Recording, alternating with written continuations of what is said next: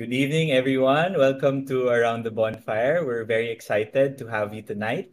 Um, we've been a bit busy with where we are uh, right now with the things that we're cooking up for our product camp listeners and our product camp uh, people who attend our workshops now. So stay tuned for that. Um, but we just like to let you know that uh, we want to be able to jumpstart again our podcast. Um, and we are very excited today with our special guest, will talk to us about product. Um, before that, I'd like to introduce our guest producer, um, Patrick, who will be helping us with our podcast, and obviously um, my co-host JD, part of Product Camp. Hi guys, welcome, welcome. Um, it's been a while, no? We, as, as you see, we've been revamping things, we've been trying out new things, and we have uh, we have some kind of production now. But what I'm most excited about would be our guest for tonight. I'm very uh, a big fan of this guy. Uh, been uh, a supporter of the startup startup industry, but product product camp as well. No. Um, so without further ado, wanted to welcome our guest tonight, the CEO of Swarm, Dexter. Hi, Dex. Hello. Thank you for having me on. Hey, yeah, it's been a long time, no? We believe ito yung second try natin to to try to do a podcast. But yeah, we know you're busy, but thanks for for giving us the time. First off, I guess I, I heard you guys are busy too, so aren't we all? But first off, Dex, before we start, I saw kanina during our um, intro, you're drinking something. Can you share? Are you a what's that? Oh, it's a um, it's a decaf espresso. So it's uh, it's my it's my morning routine. It's getting me in the mood. I know that there's lo-fi music as well, but so that way we're uh, relaxed and can have a, a bonfire conversation with some warm drinks around. Great, right. Did you brew it? Uh, I, I let that little machine over there do it. Sorry, oh. I'm not. I'm not. I'm not that hipster. I don't grind my own beans and, you know, use the whole funnel. Yeah, uh, it's, it's where I draw the line. Got it but yeah, super excited for our conversation, Dex. Uh, when we were running through the the questions earlier, like I'm so excited to hear about the the answers that you'll give. And right off the bat, we're not jumping into the of course the startup scene kaagad or your startup experience, but we're taking a step back first. We want to know, Dex, maybe you could start or do a quick intro. How did you start your career, given you're a seasoned veter- veteran in the industry? Were you a founder baka agad or did you work for any for a company first? No and no, interestingly. So I worked in government. Uh, people in the see dun, dun, dun. I, I grew up in San Francisco and the track that I was on was I focused on policy, uh, specifically labor economics and workforce policy. But I was also involved with politics. So people actually, I was preparing to run for office. And what happened in 20, see, you don't even know this. Yeah. the, the, secret life of uh, yeah. uh, confessions. what happened was, and it was, it was kind of, I think actually relevant to my experience right now.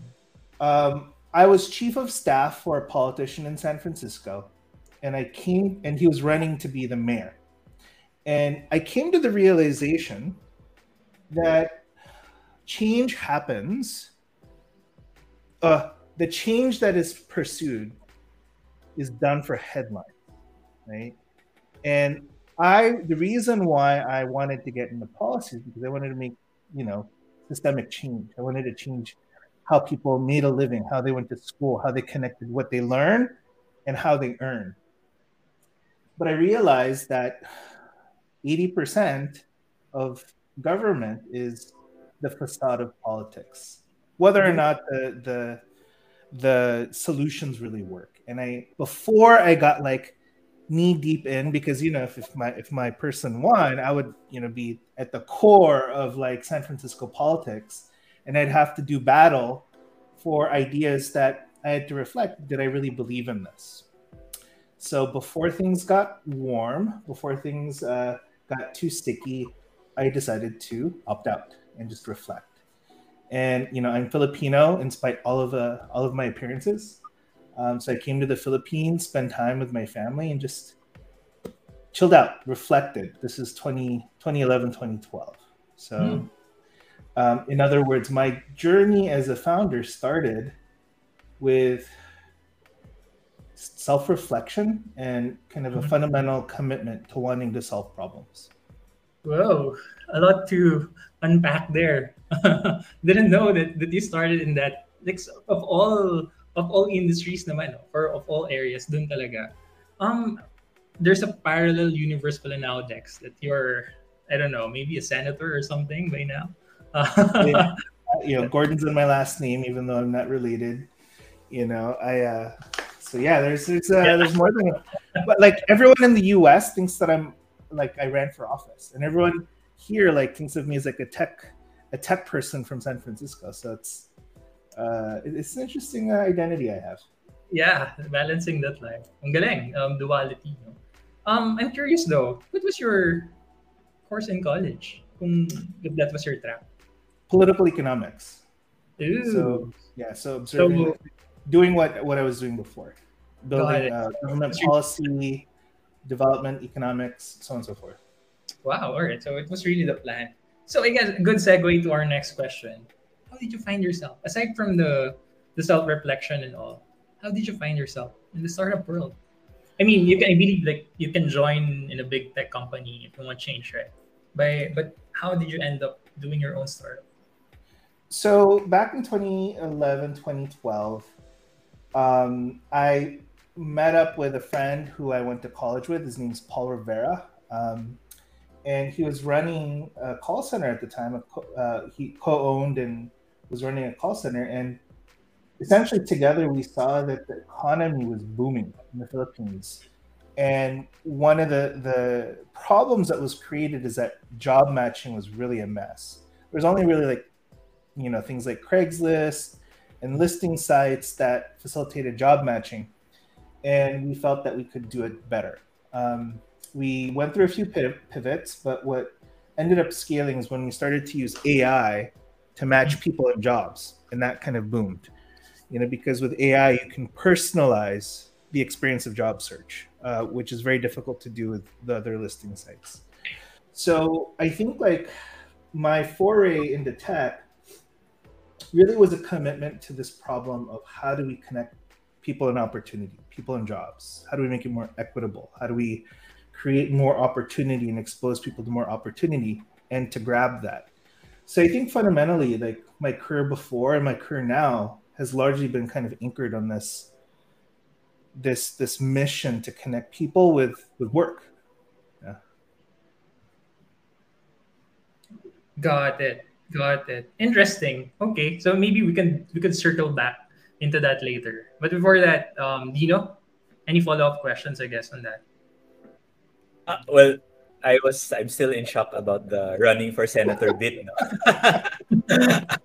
But um, but uh, that's uh, I've known you for a long time, uh, Dex. So that's still a surprise. Um, but I think what, what what I'd want to know more about is Swarm now. No? So where, where you started in in Kalibrr, right? Um, in the problems that you observed, in um, the connections that uh, you made in order to be able to deliver a type of product that solve an actual need. No? So, what, with, when you related to Swarm, what do you feel were the events or observations that made you believe in, in building Swarm? So you saw shifts in Kalibrr, you saw certain dynamics, right? So now, what do you think um, happened that uh, made you believe in building Swarm?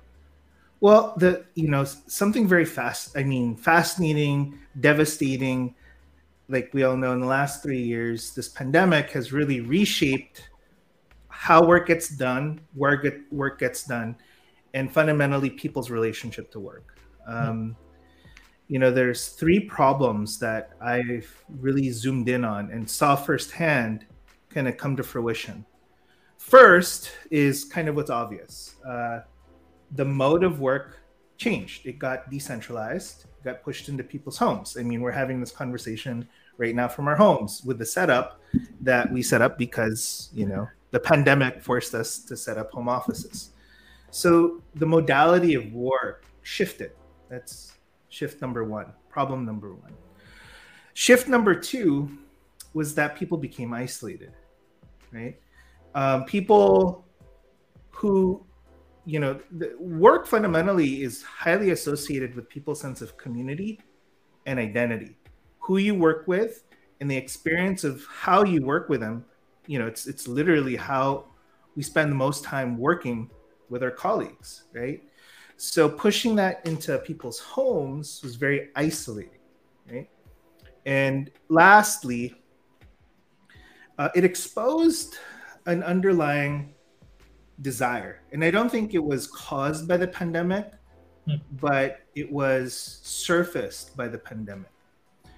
People started to realize that who they, they were creating value for other people and other people's mission and vision. So, like uh, McKinsey called it the great resignation. Now they're calling it the great attrition. People fundamentally are looking for a sense of alignment and purpose and belonging. Right? So, those three things like work became global, it became remote. Um, people started to feel isolated, and thirdly, wanted to align their sense of purpose. These are three tectonic shifts that were happening in the world that have reshaped people's relationship with work. So, what, what did it open up for Swarm specifically? I wanted to tackle this question. Well, if people did not feel like they belonged to the companies that they uh, were working for, if they if they didn't want to create value for somebody else's vision, how might we enable them to pursue projects and work that's meaningful to them, to give them independence without them having to work alone.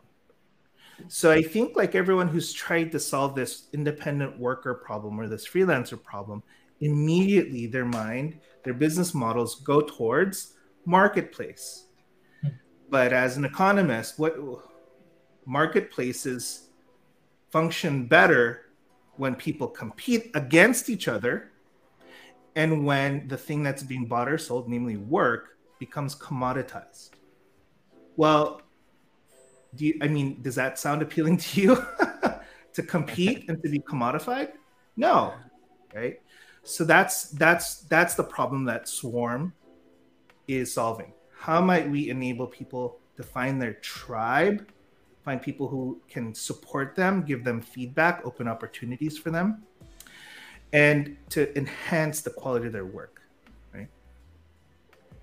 Okay, cool. Okay, so all right, so I, I guess I'm curious to know, no, um, if you can tell us a bit about Swarm's products, like what were your focus areas during your initial build? Like, uh, what were like, for example, if we um, if we talk about the first few months, what were you focused on building um, and uh, what what were the insights that led to this type of uh, build that you made? Okay, so this is going to be this is like upside down. So one of the things that I, I think that one of the key things that we made the commitment to, uh, well, it's not one, it's actually a couple of things. First, we made the commitment to build Swarm with our community. You know, you and JD are part of that community. You have been very proactive in uh, giving us feedback and telling us how, how, you want to do this. This is actually very. I had, I didn't build Kalibrr this way. Hmm. We got feedback, but we didn't build with our community, right? So we built a community very quickly, uh, like a thousand five hundred. Like right now, back when we started, it was like just four hundred? Um, so we wanted to build with our community. That's commitment number one. Commitment number two is to build incrementally and f- not focus on growth initially. We wanted to focus on uh, understanding the mindset of people that we're trying to serve. So ultimately, the clients, startup founders who are trying to recruit freelancers, and the independent professionals themselves, the uh, the freelancers themselves. So this actually came with advice from one of our investors who led um, small and medium-sized business at, you know, he built the, the team at Facebook and at Google very early on. He said, don't focus on growth initially, focus on uh, getting the product right and the engagement correct before you try to scale right that that's the second commitment that actually was very different than Kalibrr because you know the yc method is growth. Is the ultimate measure for whether or not you get product market fit and whether or not you, your idea is viable. So rather than building up, we started to dig down with our uh, founders, clients, and with our um, freelancers or talent. So the, doing that, we uncovered a lot. So we quickly launched what turned out to be a marketplace. Um, I said that earlier marketplaces commodify, but we launched a marketplace to kind of see, test out the ideas uh, of how might we put people together. We tested a lot of different things. Uh, we, when a new project was posted that required a team, we tried to assemble those teams on demand. And I think one of your questions later on is one of the things, what are some of the assumptions that didn't pan out? That was one of them. It takes too much effort to introduce people in a too short time to create trust between people to work together on a project. Um, so I think that being able to um, form teams quickly was an assumption that we disproved, right? So one of the so on the flip side of that, well, what did we know that we needed to do? We needed to cultivate these relationships and build trust among team members, among community members first, such that they uh, can, when a new project comes along that requires multiple freelancers, you know, those teams can team up and, and bid on projects correctly, right? So initially, we, we launched a very Wizard of Oz MVP marketplace to learn about how freelancers mobilize, how founders select, screen, what their expectations are for hiring freelancers. So that allowed us um, we ran that for about four months. Now we're kind of in straight up build mode on uh, our key learnings there. Like we kind of uh, we started to sort out well, what if it's not a commodified marketplace? Well, what is the alternative to that? And that's what we're kind of designing right now. If we're if we don't want people to just compete against each other, how do we enable people to leverage their networks to support them to win projects and to excel at those projects. So those are the design challenges that we're going through right now. We have some strong opinions um, of what that needs to look like, and that's where we're in the, you know, we're kind of sprinting to push this out into the world so we can get additional feedback. Got it. Very insightful, Dex. Parang daming nuggets of of things though. But we want to, I guess, wanted to focus there. Um, the product manager and me wanted to know the, the strategy behind this. Um, what are the decisions that you made in building Swarm or even growing it, iterating the different features, right? Um, that has made the biggest impact in your growth right now. Yeah, to kind of tease out like a, a part of my previous answer, it's specifically working with our community to be able to build the product itself. So our product in and of itself are going to rely on our community to produce those network effects. Right? So kind of from a meta point of view or an inception point of view, involving our community in building the product that creates opportunity for them is creating a very motivated core that when we start to launch, when we start to uh, enable folks to leverage their networks, they can, I know, they can suck in the people that they know could benefit from this, right? So it just, I mean, genuinely and authentically building relationships with people, getting feedback, understanding what pain people face, and what aspirations that they have, building the product towards that was our commitment. So uh, building with our community uh, is a slower process. Oh my gosh, it's like, ah! So and and like um, you, there, there are practical implications to this, huh? Because like you know as of this taping there's an impending global recession. There's a hmm. slowdown in raising money. There is a hesitation for investors to back ideas that have no social proof. So the practical implications there's risks involved with this that you have to plan for. Number one is that your investors have to be on board with this at least critical mass of them. Critical mass of my investors are in fact they advised us to build with our community. So that is critical for any founder who's you know trying to figure out initial product strategy. You have to have um, if you're going to build with your community you have to have enough runway to do so. You have to be able to have a team that can learn and you have to have um, kind of the support of your investors such that you know pivot to growth because that that in and of itself is going to be more harmful. If you're trying to build kind of in, uh, incrementally uh, build with your community and then you switch out and try to pivot to growth immediately that's really difficult to do and it's probably going to cause more harm than just building for growth to begin with. Got it. I know a, a handful of companies who would say that that they're oh we want to know our customers pain points we want to know uh, what make them uh, what makes them tick etc but I, i've experienced it i want to say i've experienced it firsthand how very customer driven you guys are with, with our with some of our works before, right? So I'm, I'm I'm really glad and excited to see where you where you guys are going ahead, right? But um, I guess stepping back, and I know you've discussed about where you're going now, what you're doing, you're developing, but stepping back, uh, when when you were first thinking or even conceptualizing about Swarm, were there any assumptions that you initially had or anything that you held a strong conviction about right now doesn't do that don't hold water anymore? I mentioned one, which was uh, you could form teams on demand, and you can't, right? That was clear. I mean, it was just data. You, I think you all were, were, a part of this.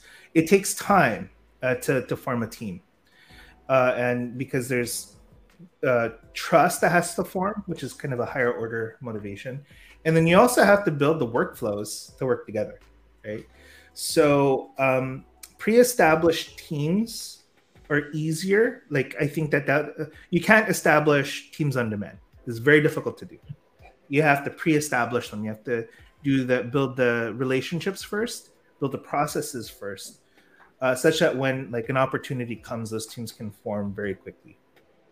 I think that's the biggest one that we learned, um, uh, and quite literally, like what you, you see it at like the the legacy on the product now, which is there are there's a forum on each um, project uh, that's posted uh, as a space to you know discover people who are interested and also to discuss. It didn't happen. Okay, so you know we quickly observed that. Now we're we're kind of building on well, if that if it doesn't happen on demand, then you kind of have to pre-bake, pre-build, and pre-cultivate those uh, those dynamics. Uh, we wouldn't have. I think we we possibly could have made better assumptions, but I don't think that um, you know. I don't think that uh, it was quickly. It, we caught it quick, quickly and early on, right? And if we didn't kind of go through this initial step, we wouldn't have discovered the trajectory we should have been right? So yes, you can. Al- so the thing about assumptions is yes, you could always get lucky. Your first assumption is correct, but that's not the whole point. The whole point is to establish a direction, learn, and then kind of tweak, right? Um, otherwise, if you just start with assumptions and uh, you don't go through iterative processes to validate them, you're essentially like a sniper shooting in the dark or in dim light, right? So you you essentially want to be in a position where you start a trajectory, get feedback. Don't build too much, like don't overinvest. That's why we did it Wizard of Oz, because we didn't. Re- it didn't require us to build a lot of software to test, right? And now that we have a better idea of how to uh, how to form teams, now we can actually build the product, uh, leapfrog past our Wizard of Oz, and then now build kind of the product that we uh, we know that we need to build. Got it. I guess as a, as a follow up question, Dex, you mentioned really gathering that data and knowing what's working or not. But how do you decide on the on the time frame? Uh, where to pivot or not, or how long is it? Are, are we st- still going to push for it? Are we still going to persist, or oh no, it's it's it's time to to pivot? How do you decide on that? What's okay. the normal time frame for you? let me roll up my sleeves. um, so there's uh, there's a difference, huh, between early stage founder and kind of mature company, but on a discovery team. Okay, is there? I will. I'll answer it from both points of view. Okay, as an early stage founder and uh, an early early team, you have to uh, perfect is the enemy of done, right? So you have to be able to gather enough information to make your next round of assumptions. You're not trying to disprove precisely your initial hypothesis. You should, I'm sorry, you should not have exa- you should your expectation is not exhaustive data. Okay, your expectation is to gather enough insights mm-hmm. based on your initial hypothesis to make better assumptions. Okay, the reason why is because exhaustive data sets take time. And early stage startups typically don't have time. okay. So it's essentially like, and, and I had to go through this with my team. It's like, okay, what did we learn? Let's analyze this. Now let's make better assumptions. Right. Uh, for some of my team members, it was a little difficult because it's like, well, shouldn't we try to gather more data? I was like, no.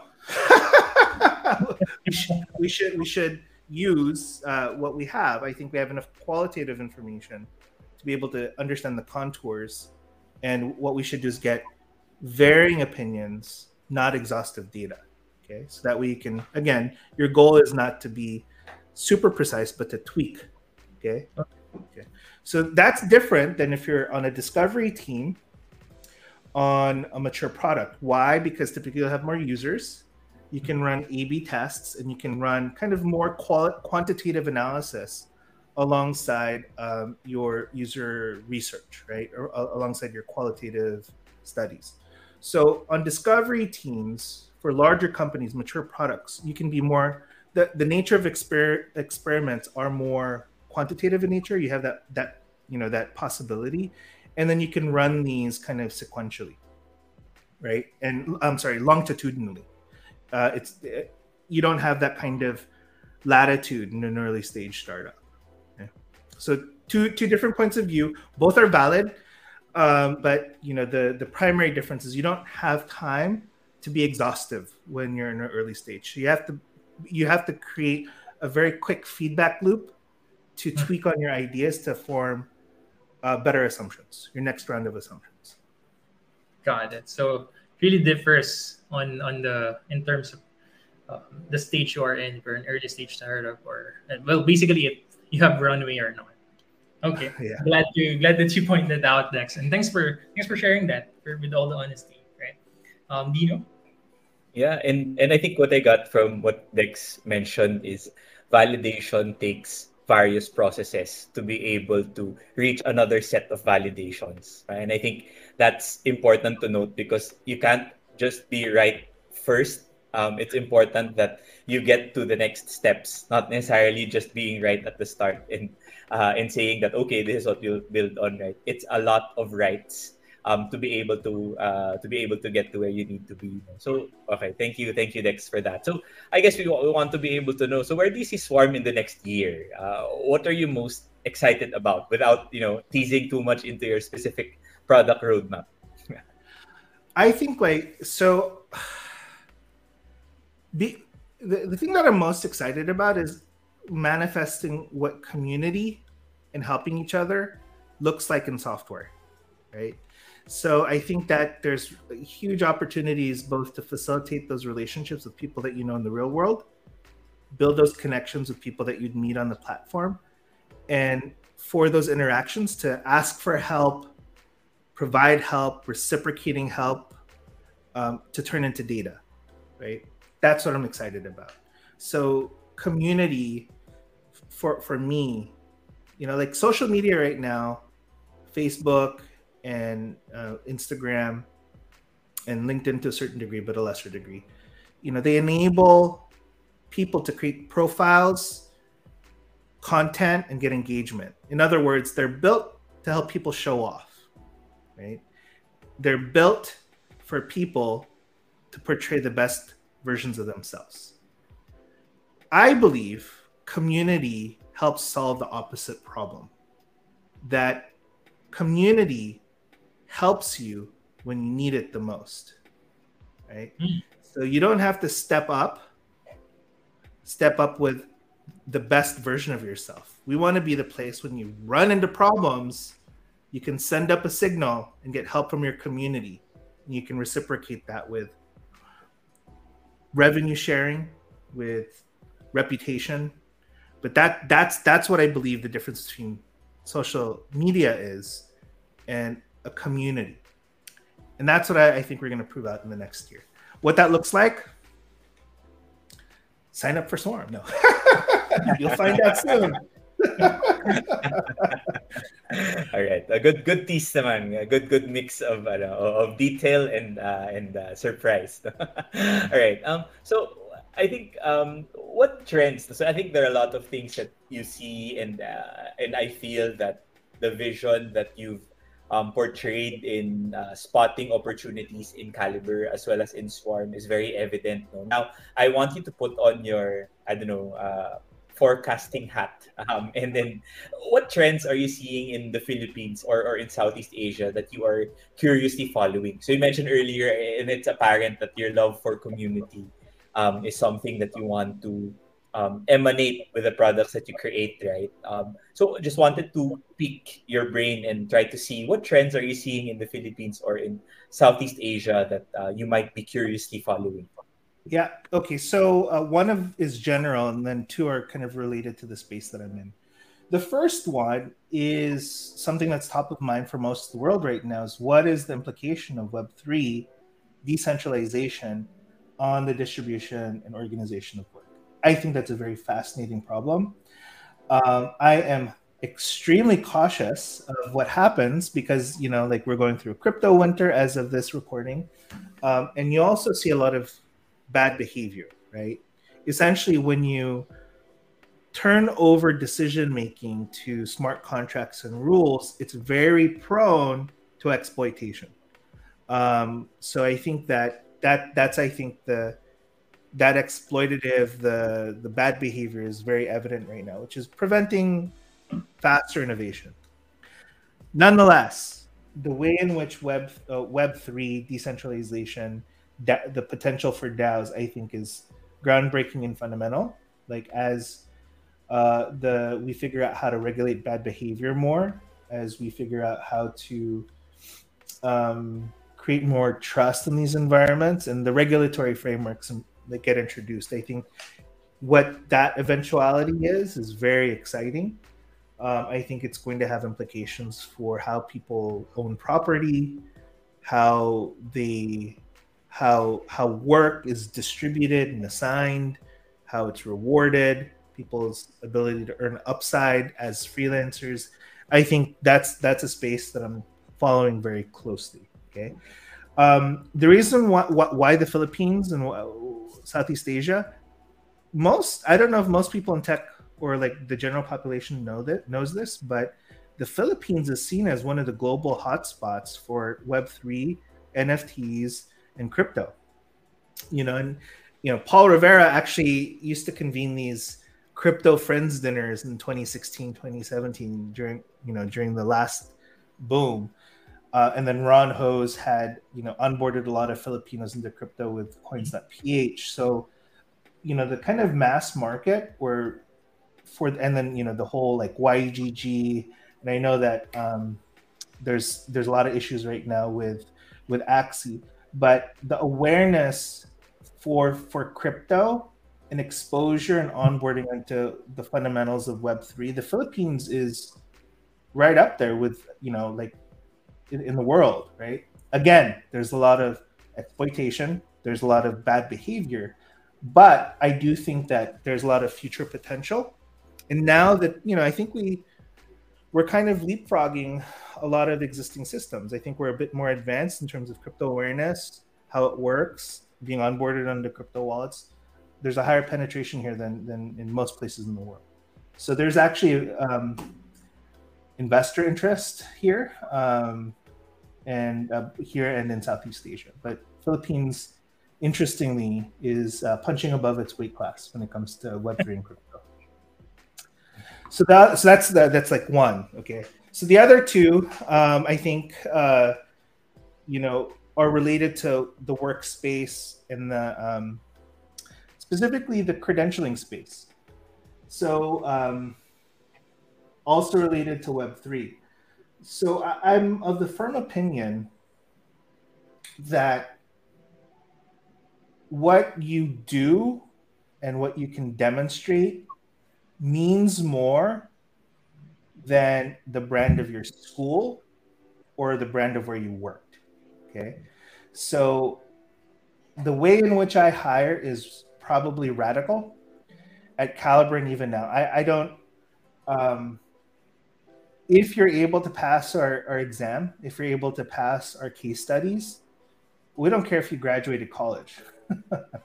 we don't care if you you know where you worked. Uh, we care about what you what skills you can demonstrate, how quickly you learn, and your your synergy with the team. So I believe you know I think now you can see maybe with why it might be important for Swarm if the if the workforce now for tech freelancers is global, you won't know what the best university in Nigeria is, right? You won't know what the best tech company in the Philippines is. So so having those signals, that those those brands in your resume don't matter as much. In fact, you know, how do you prove to someone in the valley that you can do this job? So being able to create demonstration driven or performance driven credentials or community driven credentials is something that I'm very interested in. So, how do you create, enable people to demonstrate what they can do, you know, when they come from far flung places in the world? Let me tell you a story. You might have missed this, but I said that we built Kalibrr, my first company, uh, that used AI to match people with jobs in 2012. Okay. In 2012, uh, the Philippines didn't have any advanced degrees in AI. In fact, they just launched the first one this year, a couple of weeks ago. Uh, in 2012, there were no open source projects or off the shelf solutions for matching. I mean, it's kind of a common use case now, but back then, no way, right? So, well, who do you hire to build your AI machine? your uh, your your AI driven your recommendations machine. We ended up hiring somebody who his name's Ivan A I V I N. A pun intended, I guess. Um, and he was an astrophysicist, you know, and he didn't and he, he he learned he taught himself Python and enough and he then he taught himself kind of the enough of the AI modeling techniques in order to build the recommendations engine that we needed. Um, so you can't rely. We couldn't rely on um, the traditional signals where you went to school, what jobs we've held before, in order to hire him. We had to invent our own way. So this this these are called credentials in kind of academic speak. They're called signals in kind of tech speak in like marketplace uh, speak but I'm very fascinating with this with this space. I'm experimenting actively in the space, and I think actually Web three um, is also opening up use cases for people to share these credentials and make them portable across multiple platforms because now you own your credentials and make it portable. So uh, I think you know I, I can go on and on, but those are kind of two of the, the things that are very interesting to me right now. So okay, you mentioned Web3, so parang we can also go on and on about those things, but we, we, we would digress now. Um, but so I guess you know, we, we would like to probably end the show with a question from Pats, um, since the show is uh, for people who want to start their careers in uh, product management by providing access to people who have been there and done that. Know, can probably give the best advice for people who are looking to start their career or transition into a career in product management. So Pats here um, would be able to probably give a question to Dex to represent the audience. No? So go ahead, Pats. Thanks, Dino. So hi, Dex. Um, I'm Pats. So yeah, before anything else, I'm just really glad that I'm here and you're our first guest during my first appearance here in the Bonfire. So yeah, I'm really excited. So yeah, just bouncing off with what you said about credentials. Um, I'm curious if you were a fresh graduate today and you wanted to get into the tech industry, how would you go about that? it's a good question. So here in the in the Philippines specifically, tech is going through a renaissance.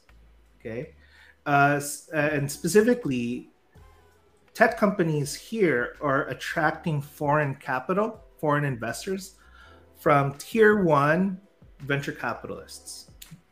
I know that doesn't sound exciting, but it is fundamentally groundbreaking. And the reason why is this is because along with that money, they're recruiting um, people from abroad, like world class executives who are coming here and building teams and expanding teams that's now going to create a ton of opportunity for young Filipinos to get product jobs and get trained by global talent, by global leadership. Okay. And I had to do that myself, like as a local startup, recruit valley based mentors at, at, and, you know, we had to build the internal training ecosystem at Kalibrr in order to do that. So there's a ton of jobs that are opening up in design, certainly in software development and in product management. I, I the reason why I um, spend as much time helping you all out as much product uh, camp as much as because the hardest position to train for is product management, right? And w- while right now Swarm is uh, still early on, we want to be as helpful as we can just with our time to open up those opportunities for people to train. So, because product management, it you it cross sects very different skill sets. You have you're engaged with like you have to understand the market and uh, being able to launch your feature or set of features or your product into a market in the context of um, of how the market operates, so that you have to be kind of a mini MBA. You have to be able to guide engineers and tell them what to do. So you have to, there's a technical project management element to it, and then you have to be like to communicate, get buy-in, uh, run experiments, use data to be able to make decisions, right? So there's kind of you're like a mini executive. So I know that like I subscribe or like typically the types of teams I pull together, product managers end up becoming mini CEOs, right? Uh, in some companies, they're business analysts. In other companies, they're more technical program managers. I kind of take the um, the view that um, it's not a standard view, but typically the types of project teams I create, the product owner, the product manager is like the mini CEO, right? So to be very practical, there's uh, a lot of internships that I would apply for as uh, uh, you know before you graduate. They're opening up in design, product management, and engineering. Uh, it's much more competitive now. Uh, there's you know uh, tech companies are now fighting for local talent. So there's more opportunity if you have these kinds of skills to be able to got, get opportunities like this. You have foreign companies who are putting up offices here that are tech driven, like Canva. Uh, you have, you know, globally funded startups like Kumu and Great Deals and PDAX and others that are uh, really building the groundswell here. So there's there's a lot of opportunity. I would I would apply for an internship first and then kind of uh, grow from there. Whew. That was uh, that was a hell of a conversation with you, Dex. But thank you as always. You're very gracious with your time and support, not just to us, not just to product camp, but to the whole startup community. I know how much you you've been um, helping us, and I can only imagine the amount of work and the amount of support you're giving to the other communities, especially those that in that are in Swarm. And we are a firm believer believer um, helping tech or leveraging tech to create meaningful products. And we see Swarm as, as one of the lampposts, as the lighthouse leading that charge. So we're very. Oh, we're very... sure. Oh, no. no, no, we believe you and, and we support the, the, the vision of, of, of, of Swarm. As always, Dex, thanks so much for your time, um, for your support. And I guess as an ending, where can um, our listeners, our uh, our viewers um, connect to you or reach you? So very easily, I'm Dexter at swarm.work. Uh, first name at swarm.wrk. And then if you want to sign up, it's uh, https swarm.work. Uh, uh, you'll see how quickly our product's going to change in the next couple of months. Uh, it's kind of like we've been studying, studying, and now it's like boom, boom, boom. We're launching, launching, launching. So uh, I'm just trying to make sure that like my um, developers don't ha- my uh, engineers don't have aneurysms before we get to the end but it's, it's, it's, such a pleasure to talk to you both i've listened to your podcast thank you for not making me speak in pure tagalog um, i think is uh, is just a privilege to be here Thanks, thanks so much, Dex. And that's it. Um, see you in Thank our next you. episode. And maybe Dex, with when you release your next features, we can have you on board again for another session. Yeah, I would love to. Thank you. Thank you, Dex.